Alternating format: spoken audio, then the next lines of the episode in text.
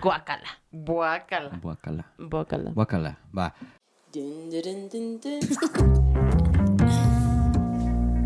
No, ya.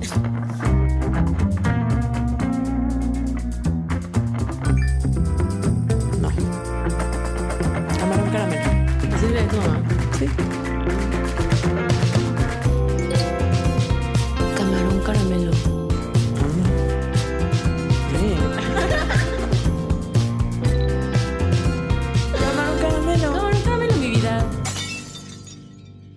Bienvenidos a nuestro segundo episodio de Camarón Caramelo. Hoy tenemos a un invitado con nosotros. Redoble. Licenciado Domínguez. Bienvenido, licenciado. Licenciado. Hola, ¿cómo están? ¿Cómo, ¿Cómo estás el día de hoy? Bien. Gracias por acompañarnos. Muchas gracias por la invitación. Bueno, la verdad, quisimos invitar a, a Manuel porque pues se nos hace que es un, un chavo muy talentoso, que por cierto nos hizo nuestro jingle, como ya lo pudieron escuchar, que es un- una buenísima rola. No sé, se nos hizo chido yo creo que invitarte porque, bueno, aparte de que nos gusta mucho lo que haces como artista, creo que como amigo hemos tenido muchas conversaciones muy llenadoras. Y hace poco estábamos hablando como del tema de, o sea, como de ser niño y cómo ciertos eventos en tu niñez te pueden marcar como hasta la fecha. Ajá. Y eso se me hizo interesante.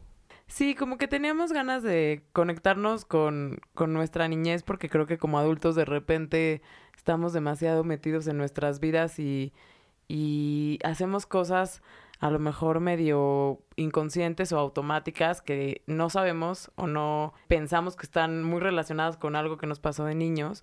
Y siento que lo que tú haces como licenciado Domínguez y ese personaje también tiene ahí como, o sea, como que hay un esfuerzo ahí de vincular con algo en la niñez. Sí, sí, sí. O sea, creo que en un principio yo no lo pensé así.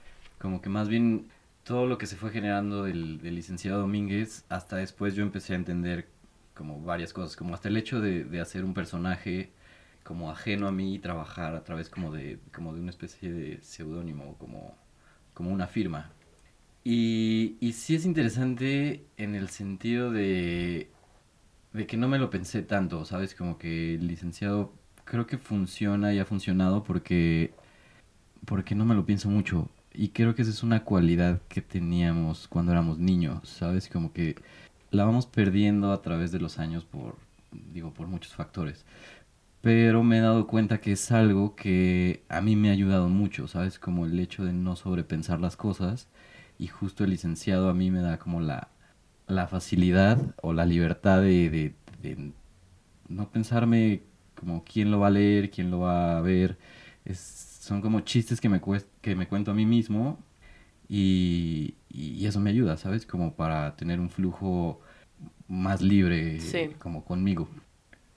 El año pasado, antes de, de la pandemia, hacíamos un taller eh, cada dos meses.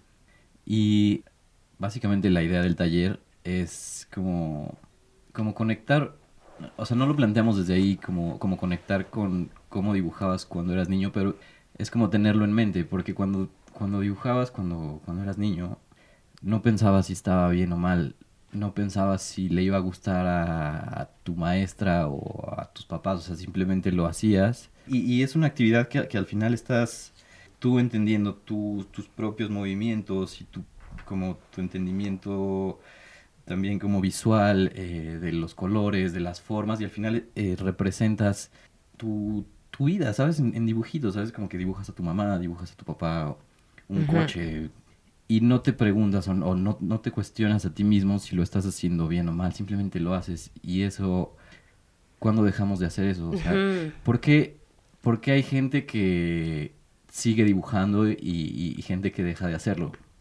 Yo creo que tiene que ver con nuestros maestros y nuestros papás, ¿sabes? Así como que si recibes una retroalimentación positiva en ese sentido, continúas haciéndolo. Porque todos, los niños dibujan. O sea, le, Ujú. le- le das una crayola y ni siquiera piensa con si, si es derecho o, sur- o zurdo. O sea, agarra una crayola, hace un tachón y luego agarra otra y puede estar a horas, ¿sabes? Sí, hay un momento miedo. en... Sí, exacto, sin miedo como a la opinión que va a venir desde afuera. Hay un momento en el que te- de repente, no sé, no sé si es de repente, pero te haces consciente de que todo lo que hagas va a tener un juicio externo y una mirada externa. Y entonces dejas de poder crear libremente. Y es muy triste porque si, si, si nos llegáramos a imaginar una utopía como un mundo en el que realmente pudiéramos nunca, nunca entrar a este momento de miedo o a este momento de, de, pues nada más de ser conscientes del juicio exterior, pues imagínate qué tipo de arte se crearía, ¿no? Pero, me- perdón, me deja, o sea, me deja pensando mucho en, exacto, ¿qué tipo de arte se crearía? Pero qué sentido tendría ese arte, ya me estoy poniendo muy existencial Sí, sí. otra vez, pero qué No, no, sentido pero- tendría ese arte si no, si no sabes que se está viendo por alguien. Es mucho como la película de Persona, que ya recomendamos. Persona de In- de Bergman. Bergman. Pero, ajá, como, como, o sea, uno de los personajes está toda chida hasta el momento en que se, que como que tienes entendimiento de que hay una persona observándola, escuchándola, y de repente se, se pone histérica y todo cambia. Creo que también es, es muy eh, interesante plantearlo desde ahí, porque al final yo también entendí que, por ejemplo, hablando de, del dibujo, yo veía que mi hermano dibujaba y yo quería dibujar como él. Y no solo quería dibujar como él, ¿sabes? Quería dibujar mejor que él.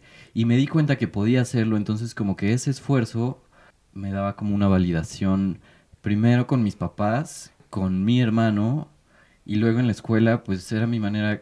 Al final estamos hablando como de, de entrar a, a grupos y pertenecer, y sabes como que, que tu papá te diga así como, órale, está chingón. Claro. Así me decía mi papá. órale, órale, Manuelito. Órale, está chingón, cabrón. Yo también lo veo muchísimo. Y yo, o sea, aparte yo era una niña súper introvertida, aunque no lo crean. Eh, tenía tres hermanos grandes y, o sea, mi, la hermana más grande que yo, que es la mediana, siempre hablaba como, no, ella era como, como un diablito de chiquita, porque tenía muchísima, muchísimo carisma y, pero mucha, mucho temperamento. Nazco yo y así, no, no hablaba, bueno, nací y no sabía hablar. Qué, Qué qué hueva. loco, ¿no? Qué hueva. Sí, qué jueva de persona. No, nací, o sea, completamente, así no lloraba, no hacía nada. Mi mamá se le olvidaba que estaba ahí en la sillita. Entonces, súper, súper, súper introvertida, pero yo me acuerdo perfecto, como, con- tenía como, o sea, 8, 9, 10 años, que obviamente empiezo a notar, empiezo a escuchar los comentarios de, ay, Ajá. no, Reina era muy carismática, muy carismática. Yo creo que eso sí se me, se me quedó muy grabado y a los 10, 11, empiezo a concientizar eso y decir como, bueno, pues yo quiero ser más así. O sea, eso me va a dar Ajá, más cosas claro. en la vida o tal vez me va a dar más validación. Y pues se junta con que aparte, o sea, como que saqué mi sensibilidad por el arte. Entonces de repente era como, ay, Adriana baila muy bien. Como, ay, Adriana canta muy bien. ¿Sabes? Como, o estas cosas, pero como dices, obviamente no solo lo haces por hacerlo. Tienes consciente que te va a dar una, una validación extra. Un- Y en ese momento no, obviamente no lo piensas, simplemente Ajá. pues estás, estás buscando pues literalmente la, la atención de, de tus padres y tus hermanos que son tu círculo Sí. más próximo, ¿sabes? Bueno, pero también, o sea, claro que hay algo de descubrimiento personal de que, ay, me hace Sí. sentir bien hacer esto. Exacto. Más, ay, aparte me van a Sí, aplaudir, o sea, Pueden ser muchas cosas, ¿sabes? Como que puede ser un deporte o eh, cantar o... O ser chistoso. o exacto, Yo chistoso, que claro. luego escucho muchos podcasts de comediantes y, y como que me interesa el tema, la mayoría de ellos como que no se encontraban en otras áreas porque no eran buenos deportistas, Ajá. no eran buenos en la escuela o no eran Claro. buenos este consiguiendo novia. Sí, sí, sí. Y fue su manera de... ujú. Y esa era, ese era O sea, como el nicho que encontraron. Sí. Y luego también estaba leyendo algo sobre cuando tú eres niño y tienes como uno de tus papás está deprimido o, Ajá. Sientes que, que algo no está bien en tu casa y tienes que como que te pones el peso de tú ayudar en algo, también agarras como un rol así de o de ser chistoso o de ser muy buen este escuchador o, O muy de crear responsable. o de crear Claro. arte que, que satisfaga mucho a este papá que no está bien. Claro. Ajá. Y está muy interesante porque es muy inconsciente. Yo no creo que el niño realmente piense, voy a hacer esto para que Sí, mi mamá esté bien. O sea, sí lo piensa, pero en un nivel como muy, como muy simple, como muy Sí. automático. Sí. Sí, sí, sí. Es, es que es, es interesante ver cómo también eh, es, es inevitable quedar marcado en, en la infancia, ¿sabes? Si tienes mucho amor o Mm. tienes mucha atención, te marca de una manera. Sí. Si te falta amor y atención, y, y, y creo que sí es subjetivo ahí la idea del amor, ¿sabes? Como que al final, pues los papás, digo, planteándolo en un sentido muy general, cualquier acto que, que, que lleguen a, a hacer lo hacen con amor y no se dan cuenta que, que la Claro. cagan. Y, y lo digo yo siendo hijo, pero no papá, ¿no? Sí, Yo- sí. yo no, no tengo idea cómo es eso, pero, pero es importante verlo, o sea, como que al final sí creo que eh, la infancia nos marca a todos de una manera demasiado, te marca demasiado y creo que no le ponemos tanta atención a lo marcado. Estoy de acuerdo. Pero a mí me llama la atención un tema que, o sea, yo ahorita escucho mucho como la palabra desaprender, ¿no? Ajá. y como un poco de construirte, que también tiene que ver con lo que te marca la sociedad, pero, o sea, dejemos eso un poco de lado, como que el constructo social y más como esto de, pues tú vienes al mundo, creces y ahora llegas a una edad en la que te toca desaprender todo lo que aprendiste, pero es Está muy raro, cañón, porque entonces, ¿qué cañón. sirvió todo este, Todo. todo este Claro. tiempo en el que me enseñan cosas? y- Sirve para que luego la- a- aprendas a Claro. desaprenderlas y entonces como que me hace pensar como cómo deberíamos de replantear la infancia como sociedad Sí, y, y las escuelas y- Claro. y, la... Bueno, y la educación, porque también es importante como marcarlo, que es muy importante en la infancia o sea, y, y- para los papás la idea de educación, o sea, al final Mm. ese concepto, ¿sabes? Como de, o sea, como pensando hacia futuro, ¿sabes? Así como todas las herramientas que vas a desarrollar durante tu niñez para ser un buen adulto. Y- Claro. Y, y justo eso, ¿no? O sea, como que ya llegas a, a- a tu edad adulta y te dicen así como, nah, güey, lo que aprendiste está de la verga. Esa es una pregunta que, que valdría la pena abordar, como, ¿qué cambiarían, digamos, en un sentido hipotético en donde tuviéramos hijos ahorita, nosotros los que estamos aquí, o sea, no juntos? no, o sea, Un matrimonio de tres. Poliamor. ¿cómo educarías a tus hijos? ¿O qué sería A diferencia de-. Sí, o sea, pero digamos como una idea, ¿sabes? Al- algo que, que digas, así como que quisieras cambiar tajantemente, así como, no sé, Creo que Adriana y yo vamos a decir exactamente lo mismo. a ver. Sí, O sea, como que lo hemos platicado mucho, pero a ver... tiempo. pero no sé, Una, no. dos, yo no sé. Verga. ¿no? No, o sea, yo iba a decir algo que creo que justo a ti te educaron muy diferente. O sea, A mí me criaron muy abiertamente, como siempre como con, con esta idea de que tenemos que respetar a todos y que, ¿sabes? Con, con mucho respeto ante... o sea, Tolerancia. tolerancia, respeto, todo eso, pero como que de alguna manera también se quedó mucho como el aquí en nuestro círculo sé igual que nosotros, o sea, sabes como que eso está eso va a ser aceptado. Entonces como que de alguna forma siento que a mí me eh, cuando ya salí a empezar a conocer más gente, como que de repente era un cortocircuito cuando alguien no pensaba igual que yo. O sea, porque tal vez somos muy apasionados en mi familia, muy somos muy apasionados. Entonces, o sea, como que eso era un vínculo también. Es- es- a- al principio cuando te estás empezando tú a formar como, como pues, persona, adultito y luego adulto, eso fue algo que te enseñaron, como valídate a través de que eres igual que tu familia y que, que tú, yo puedo llegar a- con mi papá a decirle, ¿sabes? Como, me gusta esta banda que tú me enseñaste. O sea, por- pero todo era como a través de cosas en, En común. común. Entonces, cuando yo salgo y conozco gente que, ah, no, pues a mí no me gusta esa banda, era como, ay, ¿cómo? ¿Cómo? ¿Y así cómo lo voy a hacer? Y porque aparte también los o sea, aprecio un chingo que a mí me dieron mucho esa pasión de, tener- de que te gusten las cosas. Pero sí como tener, a, a mi hijo le diría como, mira, a mí me encanta esto, pero te- tengo muy consciente que pues tú te vas a ser un adulto un día y tú vas a tomar la tu propia decisión en cuanto a qué te gusta, quién te gusta, qué religión te, te hace sentido o no te hace sentido. Tal vez en ese- eso, eso ibas a decir tú en cuanto a la religión. Sí, o sea, yo en cuanto a todo, y creo que no sé por qué es como la lección que, de las lecciones que más intensamente siento que he aprendido en la vida adulta, es que si yo llego a tener hijos, voy a, antes de ver cómo los voy a educar a ellos, como que yo me quiero hacer muy consciente de que ellos no van a llenar mis expectativas de nada, o sea, Eh, Totalmente. que ellos van a ser personas que yo traiga al mundo Eso. que voy a tratar de darles buenas herramientas como igual, o sea, tolerancia a los demás, este, empatía, que se me hace muy importante, sensibilidad, pero que voy a tratar de no poner nada de mis expectativas en Sí, ellos y voy a tratar de que ellos siempre sientan que van a ser aceptados por quienes son y no no por una idea que yo tengo de quién tengan que ser y que si de verdad hacen algo con lo que yo no estoy de acuerdo, pero ese algo no es algo que los está dañando ni a ellos ni a los demás, como que voy a yo a hacer mi trabajo de, de estar bien con eso. ¿Y tú, licenciado? Yo no estoy seguro, o sea, creo que hay una parte en donde al menos también la, la religión, como que en la infancia era algo chido, ¿sabes? Como que eran cuentos que, que a mí me gustaba escuchar, como los cuentos de Jesús y ¿Qué, ¿Con qué, o sea, qué religión te... en- católica. Ok. Em, ¿Qué? ¿Ya me voy?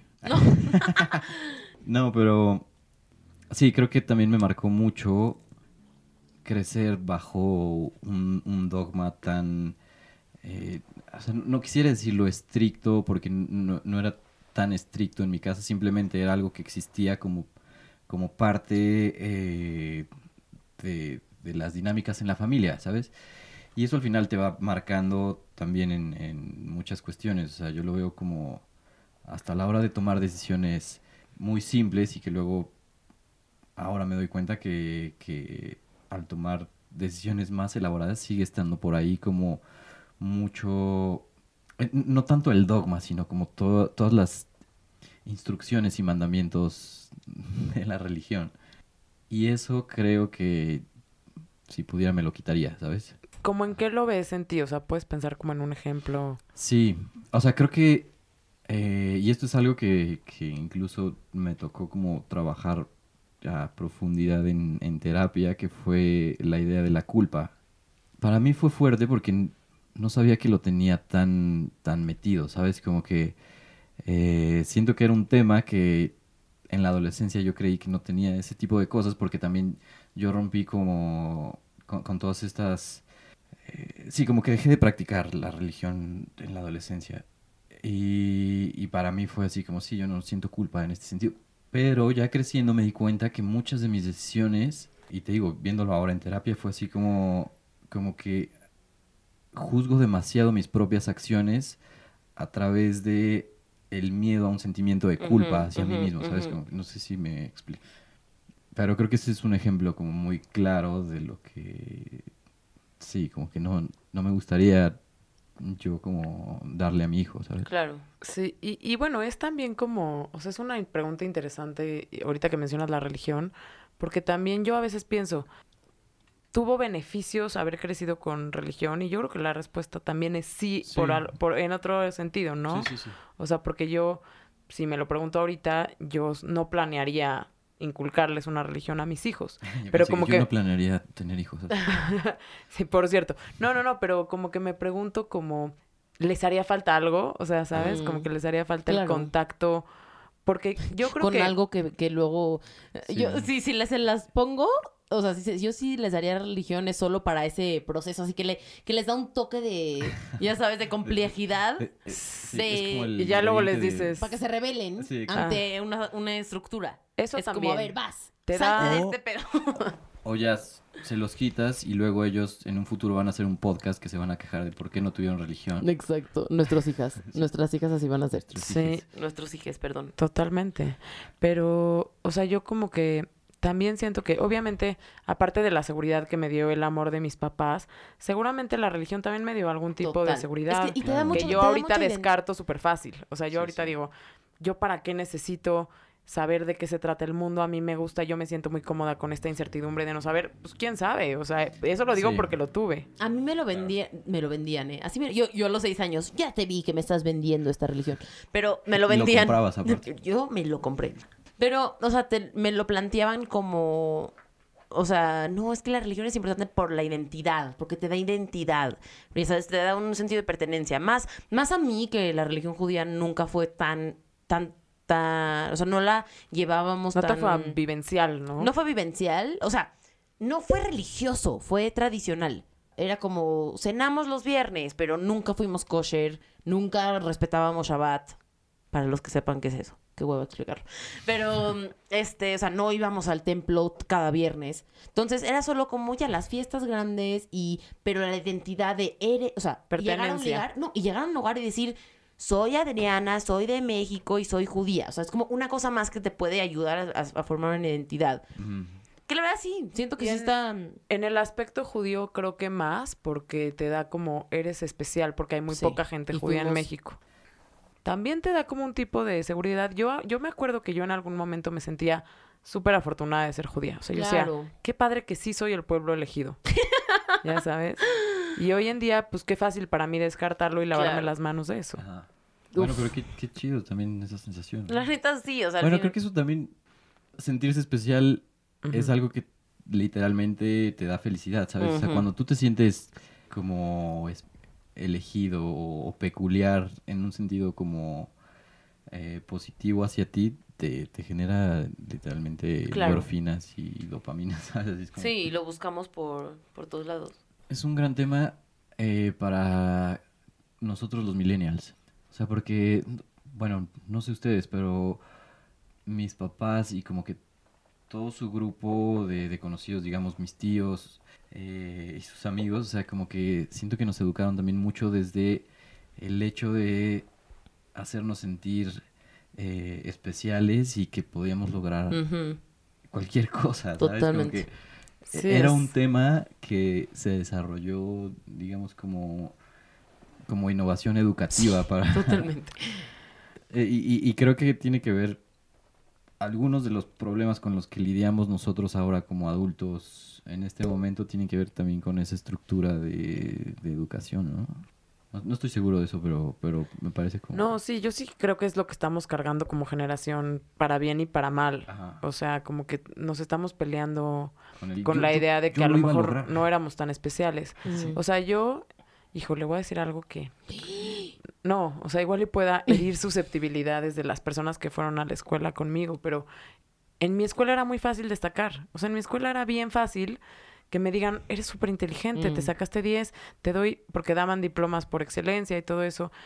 Pues yo me los ganaba sin mucho esfuerzo, la verdad. Yo nunca, si me acuerdo de mi experiencia escolar, no me acuerdo nunca de estar sufriendo, como escucho de repente en otras escuelas en. México, como no sé, en el Liceo Franco o algo así, que, que- que realmente, o sea, era, había mucha presión. Yo nunca sentí mucha presión de la escuela y sin embargo siempre destacaba.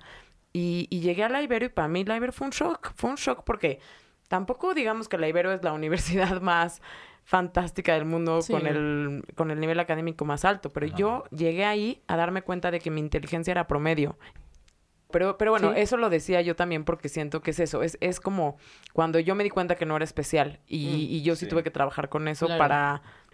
Pues Sí. para, para sentirme que mi vida valía la pena, o Sí. sea, y Pues que que- mi existencia era necesaria Pero- aquí, que no lo es, la, la verdad. También ya, no, sí creo que en general nos queda claro que como dijiste antes, ¿no? O sea, de donde vengas vas a estar traumado. Si Sí, te amaron, si fuiste especial, si no fuiste especial, o sea, y vas a... La forma en que creciste y la- el, el contexto que te tocó va a tener una repercusión en cómo eres ahorita. Sí, Ajá. aunque no sea un trauma patológico Ajá. necesariamente, nada más va a repercutir en... Exacto. Pero si, si digo, o sea, ahora, ¿qué pasaría si regresamos a, a un poco a... Obviamente no regresar como a la, la- las formas tan rígidas de, de educar y que, que hasta eran como muy, no sé. Sí, que les pegaban, que les daban manotazos y en, Exacto. en los, los profesores. Sí. Ok, no eso. Sí. Sí, exacto. Pero así volteado, ¿no? A ver, haz el sonido.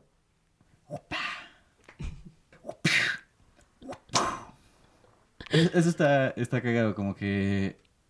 eh, sí, obviamente a mis hermanos y a mí, o sea, no nos pegaban, no era como eh, un recurso educativo, pero a veces lo platicamos en el sentido de, como que recuerdo a, a mis papás, o sea, llegar al punto en donde ya estaban hasta la Ah, madre y a mí también. de, de, imagínate tres güeyes así, y que era así de, ya cállense a la. Inserta sonido. No entendí. O sea, ¿sí te pegaban o no te Sí, pegaban? le pegaban. Me llegaron a pegar, pero no era el recurso, ¿sabes? Así de que algo Favorito. pasaba Sí, yo sí recibía manotazos. Pero bueno, ibas a decir que entonces no, no estás proponiendo que les peguen a los niños, pero... Entonces sí, no estoy, Pero- no estoy proponiendo eso, pero tal vez sí, como que qué pasa si, si encontramos este punto donde ya tampoco sea sentir esa necesidad de, de que no tengamos la necesidad de hacer a los niños sentir tan especiales, sino como, eres uno más, o sea, es, está chingón ser uno más, y en la vida tienes que trabajar para- por lo que Ajá. quieres lograr, y en la vida tienes que, ¿sabes? Como... Tienes que ganarte un lugar también. O sea, tienes que ganarte tu lugar. Sin que sea un lugar de tienes que ser exitoso y, y Ah, un sí, chingón. Más así. bien. Pero tienes que tú encontrar quién eres Así. tú. A, a mí me llamó la atención el hecho de que, hablando de, de mis propios traumas, o, o- o cómo- identificar tus propios traumas, y hacer como el ejercicio de justo como ojear tu archivero, ¿sabes? Así Ujú, como hasta, ujú. hasta dónde puedes llegar, así cuál es el primer recuerdo que tienes. Y está raro, ¿sabes? Porque Ujú. justo como cómo construyes ese, ese recuerdo, pero y también por qué se quedó ese recuerdo, ¿sabes? Como que... ¿Por qué ese y no otro? Exacto. Y, y yo tengo un, un recuerdo de, de la infancia que también me di cuenta que, que es algo que me marcó. O sea, porque el hecho de que yo lo recuerde a los cuatro años eh, significó algo, ¿sabes? Estando en la escuela, como que formábamos grupos o como clubcitos, ¿sabes? Así como para, en- entre amigos. Y un día, pues un cabrón llegó y me dijo, no, ya no puedes estar aquí, ya no, no eres parte del grupo. Y yo así como... ¿Sabes? Como el, el osito ese que voltea y dice, ¿Ura? Ahora. Y así como, ¿por qué verga? ¿Sabes? Le dije así, a mis cuatro años, le dije, ¿por qué verga, cabrón? O sea, el, ki- es que era el, el kinder, o sea, no sí, el ni kinder. siquiera... El kinder, pero, pero me dijo, estás fuera. Y yo no entendí, no entendí por qué. O sea, yo entendía a ellos como mis amigos. Y, y me sacó, y hasta este punto, no sé por qué. O sea, seguramente fue algo que, que ni siquiera tenía que ver conmigo, o como, no sé, Sí, es que pudo haber sido Algo, cualquier tontería, o o sea... Ujú. por mi lonchera, o por... No, o la misma como dinámica de niños de que es- nos vamos, o sea, somos adultos y excluimos a alguien, como que esta, Ajá. nada más excluir Sí, a alguien sí, por sí. excluirlo y ya, deciden a alguien y ya. Sí, o sea, si yo tuviera que así hacer como el backstory de lo de eso que te pasó, a lo mejor hasta diría, pues seguro ese niño tenía una situación familiar Ajá. no chida. Exacto. Donde alguien se ex- alguien excluyó a alguien. Y, y Totalmente. igual, o sea, él estaba como replicando algo o, o, O- proyectando algo. O eh, nos gustaba la misma tortuga ninja y él quería ser Ajá. pinche Leonardo y yo también. Ándale, ándale, ándale. dijo, te vas a la verga. No, pero y para mí fue fuerte, o sea, como que ya nada más el hecho de recordarlo, te digo, es como que, que se me quedó muy, muy, muy grabado. Y fue chistoso porque cuando... bueno, no sé si, si, si vale la pena como andar en, en la historia. siempre vale la pena. Siempre. Pero bueno, mi papá me vio muy triste, ¿sabes? Como de regreso a, a, a mi casa y me dijo así como, ¿qué, qué pedo, cabrón? no, y le dije así como, güey, no mames, me sacaron, me sacaron de este grupo, cabrón. No mames, güey. Y me dijo, no chingues, güey. Pasan de verga, güey. Y dije, ¿verdad que sí? cabrón?" Sí, cabrón. Y mi papá me dijo, pues no, o sea, no te puedes sacar del grupo porque aquí el único que decide si se quiere salir del grupo eres tú. Y yo dije, ah, huevo, eso no sabía. Y llegaste al otro día a decir, Y yo aquí el llegué así único como- que decide soy yo. Permíteme, güey. Permíteme. Seguramente no te has enterado de esta parte, pero te lo explico, te lo explico, no hay pedo. Aquí el único que puede decidir salir de, de este grupo de amigos soy yo. Y fue así como, ah, sí. Pero, o sea, cuando tu papá te dijo, Ajá. a, a tus cuatro años, aquí el único que decide si se sale eres tú. O sea, siento que, no sé, es preguntar, o sea, si tu manera de entenderlo e- es, como muy literal, o sea, como, Ajá. como, lo- como dijiste, o sea, decirle al niño, no sé si estás enterado de esto, Ajá. pero como si tú realmente, tú Manuel, tienes un poder, como si fuera un superpoder de que el mundo funciona así. Aquí el único que decide si se queda o se sale soy yo, pero, o sea, pero no como un tema, porque en ese momento tú no tienes las herramientas de entenderlo como un tema de de que tu papá te está enseñando cómo conducirte en el mundo porque te vas a encontrar Sí, sí, con sí. ese tipo de cosas difíciles. No, Lo que hizo lo estás papá es... entendiendo como, como esta es la naturaleza del mundo. Yo, Ajá. Manuel, decido si me voy o no. Ya no sé si me explico, porque ahorita que cuente mi recuerdo creo que se va a entender un poco más, pero ¿sabes cómo? Como, Sí. como estas son las reglas. Ajá, sí, sí, y claro. no sé si tú que- te has enterado. Sí. más bien, a esa edad no entiendes eh, el hecho de que tú quieres pertenecer a ese grupo de amigos porque es lo que tú conoces como amigos. Y entonces así como, no me quiero salir de aquí, ¿sabes? Como que si me preguntas, no, yo estoy, estoy chido, a pesar de que, Es de que que es ellos ya no querían. Sí. Ay, no. Es como- ese es el punto, creo que ese, ese es a- a- hacia donde voy, o sea, como que me di cuenta que eh, mis propios traumas y mis heridas de, de rechazo y abandono, o sea, si se pudiera plantear desde ahí, tienen que ver con, eh, no solo con la relación que puedes tener con tus papás y tus hermanos en, en el núcleo familiar inmediato, sino como todo lo que te pasa en la vida al final, ¿sabes? Y en la infancia eres mucho más susceptible porque no lo entiendes y eso y el hecho de que no lo entiendas no quiere decir que no te duela y te y te Sí, te al final, exacto, no lo entiendes, pero sí lo interiorizas. claro Y como que, te voy a decir lo que pienso, que, que en ese momento como que es información nueva que se integra a tu experiencia del mundo, exacto. en la que tú te das cuenta que puedes ser rechazado, exacto. que el mundo no siempre va a ser justo, porque siento que tú sabes que eres una persona súper chida, o sea... Sí, Totalmente. yo, yo lo sé y se lo dije a ese cabrón.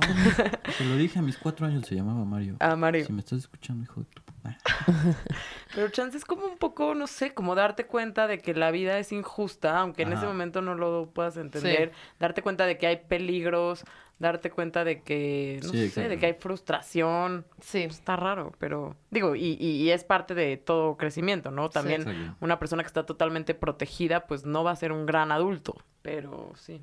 ¿Qué, qué es un gran adulto? Sí, aparte. Cuando sepan me avisan. sí, ahí nos avisan. Este, no, la historia que yo iba a contar, que a lo mejor no tiene una gran conclusión, pero nada más es como una, como un recuerdo que tengo que creo que habla más de, de eso, de, de cómo procesaba yo la información a esa edad. Ajá. Es que yo tenía, yo creo que cinco o seis años. Y iba en mi, eh, con mi papá en el coche. A mi papá le encanta manejar la carretera. Y íbamos como, no sé si a Cuernavaca. No me acuerdo que estuviera mi mamá ahí. O sea, me acuerdo que estaba con mi papá. Y entonces yo le pregunté a mi papá, eh, estábamos pasando un paisaje montañoso. Y yo le pregunté a mi papá, oye, pa, ¿de quién son las montañas? Pero como mi pregunta era como, ¿quién es el propietario de las montañas? Como que de niño sabes que las cosas, que tú tienes tus cosas, que tu papá tiene sus cosas. Y me dijo, son tuyas. y yo, pero yo como que me lo tomé de la manera más literal. O sea, como que dije, ah, como si yo fuera como la princesa de las montañas, ¿ya sabes? O sea, como que yo dije, ah, sí. o sea, ah, pues qué chingón, ¿no? O sea, son mías, son, son, son mías. O sea, O pero, sea, pero como en este sentido mágico del mundo. Ese en este señor no sen- tenía idea de la cosa tan bella que dijo. No tenía idea. No, no, no, él nada más lo dijo como, pues son tuyas. Y, y, o sea, en ese sentido yo como que, como que cuando eres niño ves el mundo con ojos de, de, de magia. Y entonces como que dije, ah, mira, qué cool para mí. Te lo tomas muy que literal. yo ajá. Y fui dueña de las montañas porque soy súper especial. Y, y luego mi papá me acuerdo que sí dijo, bueno, o sea, son de todos. pero yo como que me quedé con la idea de que... No, pero son. Bueno, pero, Pero son pero primero mías. que son mías Ajá. y yo Sí, o sea, sí como, como no reina de las montañas, exacto, decido que, que, que todo el mundo las puede este, disfrutar. Disfrutar. y yo creo que muchos años después como que entendí el significado de todo, de ese recuerdo, ¿ya sabes? Yo me acuerdo de una súper random que... O sea, yo veía a mi hermano como un señor.